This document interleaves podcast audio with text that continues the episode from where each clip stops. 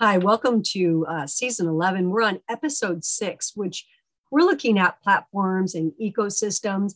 And I, we love it because we're, we're investigating it and really trying to see how it applies as well. And um, so, one of our big questions for this podcast is how do you scale? If you are creating that platform, how do you manage it and be able to really build it out? And of course, I'm Mary Abzia, Tom Spitale, Sean Wellham with Impact Planning Group. So I'm going to hand this over to Tom and uh, help us expand on our question, Tom. Yeah, well, I, the more we've all collectively looked at this, we more the more we realize that you know scaling a platform is really a strategic marketing problem. You know, it's there's the the supply side. You you need to attract and retain suppliers, and you also need to on the demand side attract and retain consumers or buyers. And so that requires a value proposition and it requires some of the other strategic marketing principles segment, segmenting, targeting, positioning.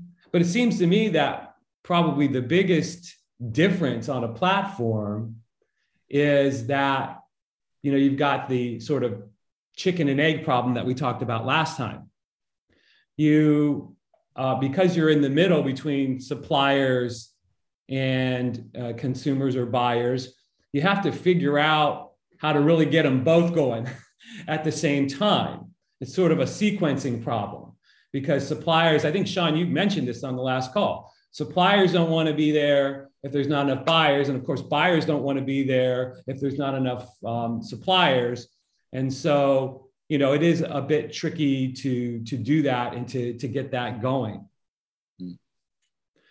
and so I, I, guess what i as i start to, to look at it it seems like you know there are like principles of segmentation do, do you guys um do, do you do you see that it's like um important and maybe the biggest difference between traditional marketing is really trying to find suppliers and get suppliers. And how do you do that?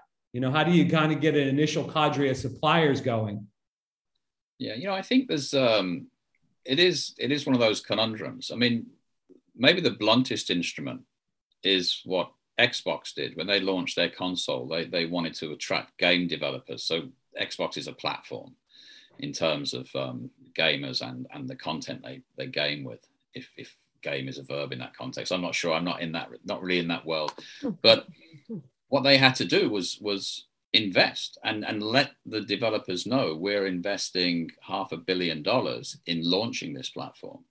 We are going to go to the consumer shows. We're going to put it into retailers, and, and this is the proposition. So, if you invest, this was one of the issues that came up. I mentioned the, uh, the, the the credit card I was involved with, where we had that this exact problem. No no it was a, a specifically for fuel. And if you didn't have drivers carrying it, gas stations wouldn't want it. And if you didn't have gas stations accepting it, drivers wouldn't want it. That was the conundrum. And one of the solutions, we never went down this road because it was too high risk, was to invest heavily in the consumer value proposition. So, say to the, the gas stations in my specific example, you take it and they will come because we're investing this much money and here's our program of advertising. So, one way to break that that conundrum is to um, is to invest heavily on the uh, on the demand side and convince the suppliers that that demand will be there and you're putting your money where your mouth is. That's one fairly blunt and expensive instrument, but that is what some big brands have done. They they recognize they can't start both together, so they convince one that they'll invest heavily in the other. Yeah, Sean, I well, I want to um, I want to go into segmentation a little bit more with what Tom was saying is, you know, when we talk about segmentation, we typically think of it for the customers or clients. But I what I like about what Tom's saying is, is I, you know, it's rare that that we look and say, okay, we have to segment our suppliers, and it, with that, um, one of the, you know, we segment them. What are all of them, and then our criteria of attractiveness would be suppliers that actually have an appetite for some risk because you know that might be one of our criteria we're not going to go after everyone but we're going to find some people that are more um, like-minded with what we're trying to achieve with our, our, type of brand that we're developing so I, I, I like that idea of you have to almost do double work. You can't just segment customers. You got to segment the suppliers too, and use your criteria of attractiveness in both cases. Kind of what Google did, isn't it? Because when Google owned desktop search, and then obviously mobile became a big thing with the iPhone, and I guess Google were worried that iPhone were going to lock out this this um, this exclusive real estate in mobile and they created the uh, Open Handset Alliance, which was for people that weren't Apple, the, the Nokia's, the, uh, the, the Samsungs, uh, other telecom companies. They basically looked at the market. I guess it was segmentation. It's like who has got a vested interest in, in, in stopping Apple becoming so dominant? And that's where the Android platform came from. So that's another uh, strategic initiative, I guess, is some form of, of a cooperation network of people with a shared interest, which is at the heart of segmentation, the shared mm-hmm. need. So Google said, look, we've got all these people that, that Apple is stealing a march on the market here, but we have an aspiration to protect our desktop footprint and to bring others. And that starts to create a network. And now we have two pretty much only two competing mobile operating systems with Android and um, iOS. So I have to point out that only Sean would know what Open Handset Alliance was. I'm just like, where did that come from, Sean? Out of all of that trivia that you know, you would definitely win today's trivia with that. The OHA, huh? Didn't yeah, I, I, yeah. I, what can I tell you? Is that it's the stuff I read. It's my it's my job. I just can't I can't tell you much about pop culture, but you asked me about um, strategic initiatives. Maybe I've got something to say. it's very funny. Thank you. what what I think is interesting about supplier segmentation is you kind of think through the way that we often segment supply um, B2B companies is we say, you know, one simple way to do it is that some B2Bs are, are, are their whole companies about operational excellence, you know, driving down costs and achieving volume. Some are about customer intimacy, having, you know, providing services and having deep relationships with customers. And then the innovators who are all about being, you know, the first to market with, with new stuff. And it seems to me that the operational excellence type of company is probably this kind of supplier that's most attracted to a platform. You know should that platform grow to a certain number of volume you know certain number of buyers that they can get their volume. But i just wonder if the, you know there's an angle for platform providers to think through the other segments especially that customer intimacy segment right? In terms of their value proposition.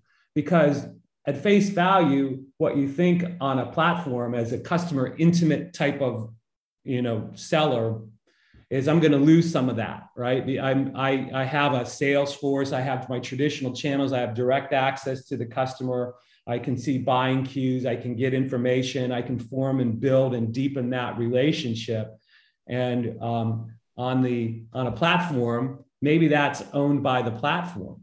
You know that kind of data, the customer data you know so so maybe uh, one of the platform a platform that wants to attract that kind of of seller could be thinking through what kinds of information that they could pass through or make available to sellers so that they can begin to build that relationship. Maybe even make the platform the place where that kind of relationship can can grow you know so that the the, the, the, the supplier isn't tempted to take the relationship outside of the platform after the initial sale.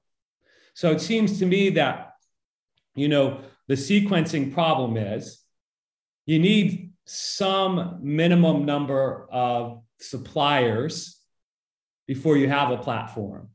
But then you quickly got to get a lot of buyers so that more suppliers are, are, are drawn in. So it seems like an early uh, stage task for any platform provider is thinking through how can I create that value proposition to get that initial cadre of suppliers so that there's least you know enough buyers who are interested in it and I can start that symbiotic relationship that grows things on both ends.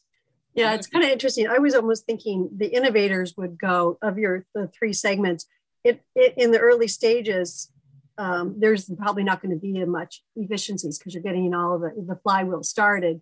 So mm-hmm. I'm wondering if they would have a more open mindset And then the operational excellence, you know, they come in when you've got your system set up and the customer intimate ones are going to wait until you can prove that customers are, are happy in that platform. So I was thinking if the sequencing was different, but you're right, you've got to build sizzle along the way. You know, even in the pilot, there has to be some sizzle that makes people go, oh, I want to be part of this. And then you bake the cake a little bit more and you put some more, you know, it's, it's, it is interesting how you have to be more nimble and more creative perhaps than just a straightforward business yeah i guess this is like a, a, like a single user utility isn't it it doesn't rely on having both sides of the equation so if you can create sufficient value for a group be it the producers or the consumers and have it as standalone value then the critical mass that build then leads to the other part of the jigsaw the other piece so instagram did that didn't they they, they originally were a great tool for taking photos in your camera and editing them and putting some goofy things on. But they built up user utility, the people with phones who wanted to take and adjust their photos. That was the, the bedrock. And then it became a social network. And today it's it's a massive social network, as, as, as we know, but it didn't start off it started off rather by creating a, a, a, one-sided utility just for the people with phones who take photographs and want to edit them. That was the whole focus. And then that grew into a platform because you had this engaged so i guess that's another way is to, to look at one side and think of that single user utility idea. How can we make it so as they want to stick around regardless of um, of having the equation balanced from day one yeah Sean, I was interested. Do you know that your your Xbox example, kind of going back to that one, mm. did were there any financial incentives for the developers? So let's say that you're like, you know, um, uh, a, a, platform needs developers, it needs innovators, it needs people to create apps, or makes people to create or, or bring products. Was Xbox financially incentivizing incentivizing the the developers before the the demand side was there? Or was it just the promise of the demand? I don't know. I'm guessing it would be somewhere between a promise of the demand as evidenced by the investment maybe some minimum order values. If you produce this title then we'll cover you for the development i don't know i'm I, obviously I'm, I'm, I'm saying that's what i'm speculating i know they they did wave the big investment banner as saying develop for this platform because it's going to be big. So mm-hmm. beyond that, I don't know the specifics, but it's an interesting, it's another strategy, isn't it? In broad terms, is if you can get high value users onto the platform, they'll attract others. So if you could get big developers, big game developers making their games available for Xbox, then other maybe more boutique or specialist outfits would also think, well, if they're doing it, then we better do. Sometimes these, and there's another segmentation, if the high value suppliers will attract other suppliers just by fact that they're there.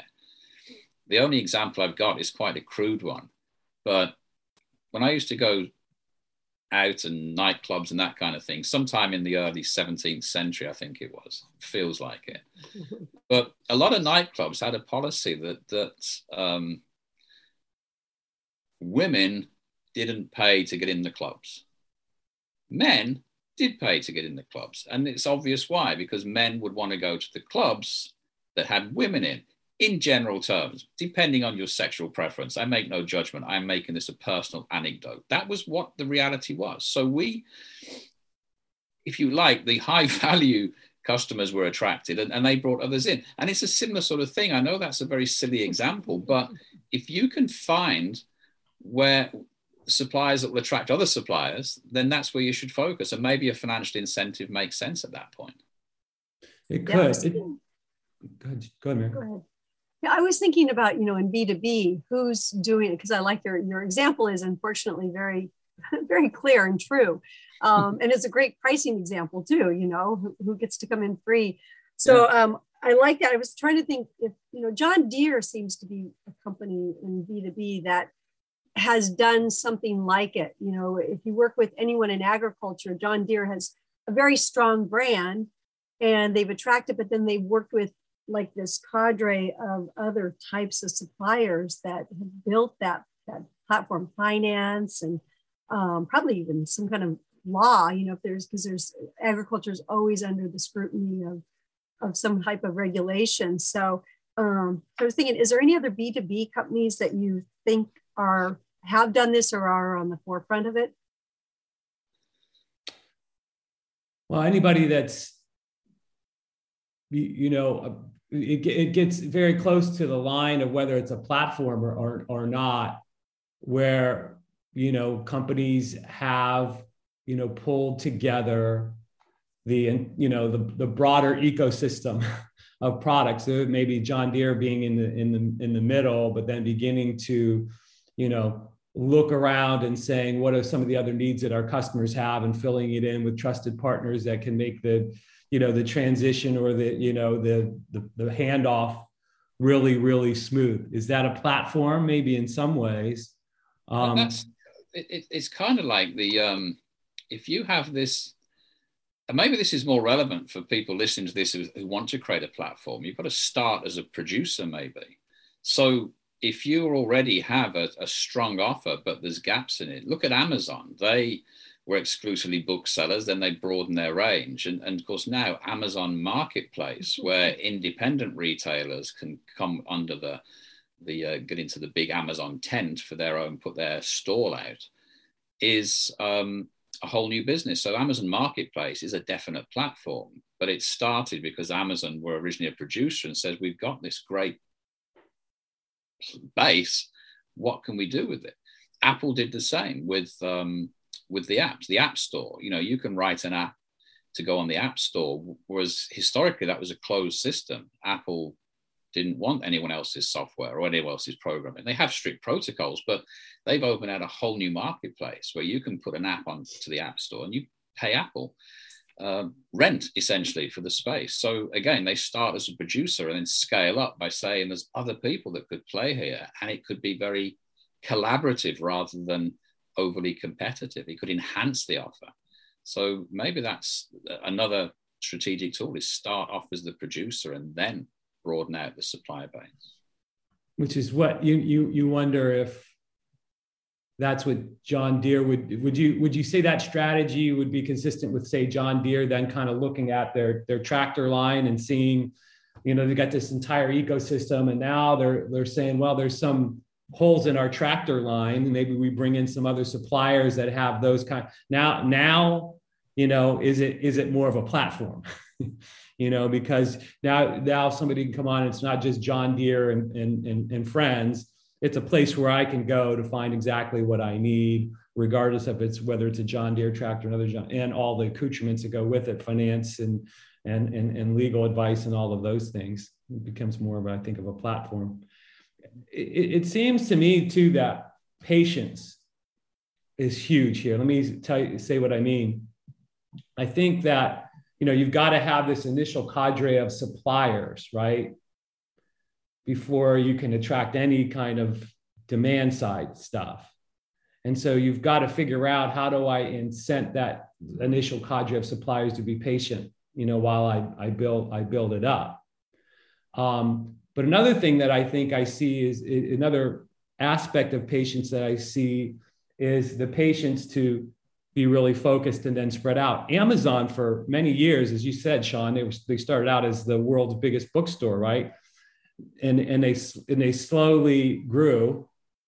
I, I remember the, um, waiting for Amazon stock price to appreciate in the early days, and it never happened for a long time because Bezos kept taking all the profits and plowing it in to creating more and more, you know, um, reach more and more product lines, et cetera, et cetera. So this went on for years and years and years. And look at the result now. I think their stock sells for close to $2,000 a share. If I'm, I mean, I remember when it was two, $3 a share. Should have bought more. Yeah. So we um, we're going to close on this on this note, and uh, we really hope that you uh, have started thinking maybe about your business a bit different and applying some of the basic principles that um, you know you might apply normally, but in a new way if you're setting up and starting to grow a platform. And I, I do like what Tom said about patience is, is with everything, make sure that you, you know, give yourself twice as long to do it because it, uh, it isn't easy by any means. So thank you. You can find all our podcasts on um, pretty much where you get your podcasts, including our accidentalmarketer.com website and um, iTunes. So thank you. And we love, keep telling us uh, feedback. We, we appreciate it. Thank you. Thank you. Thank you.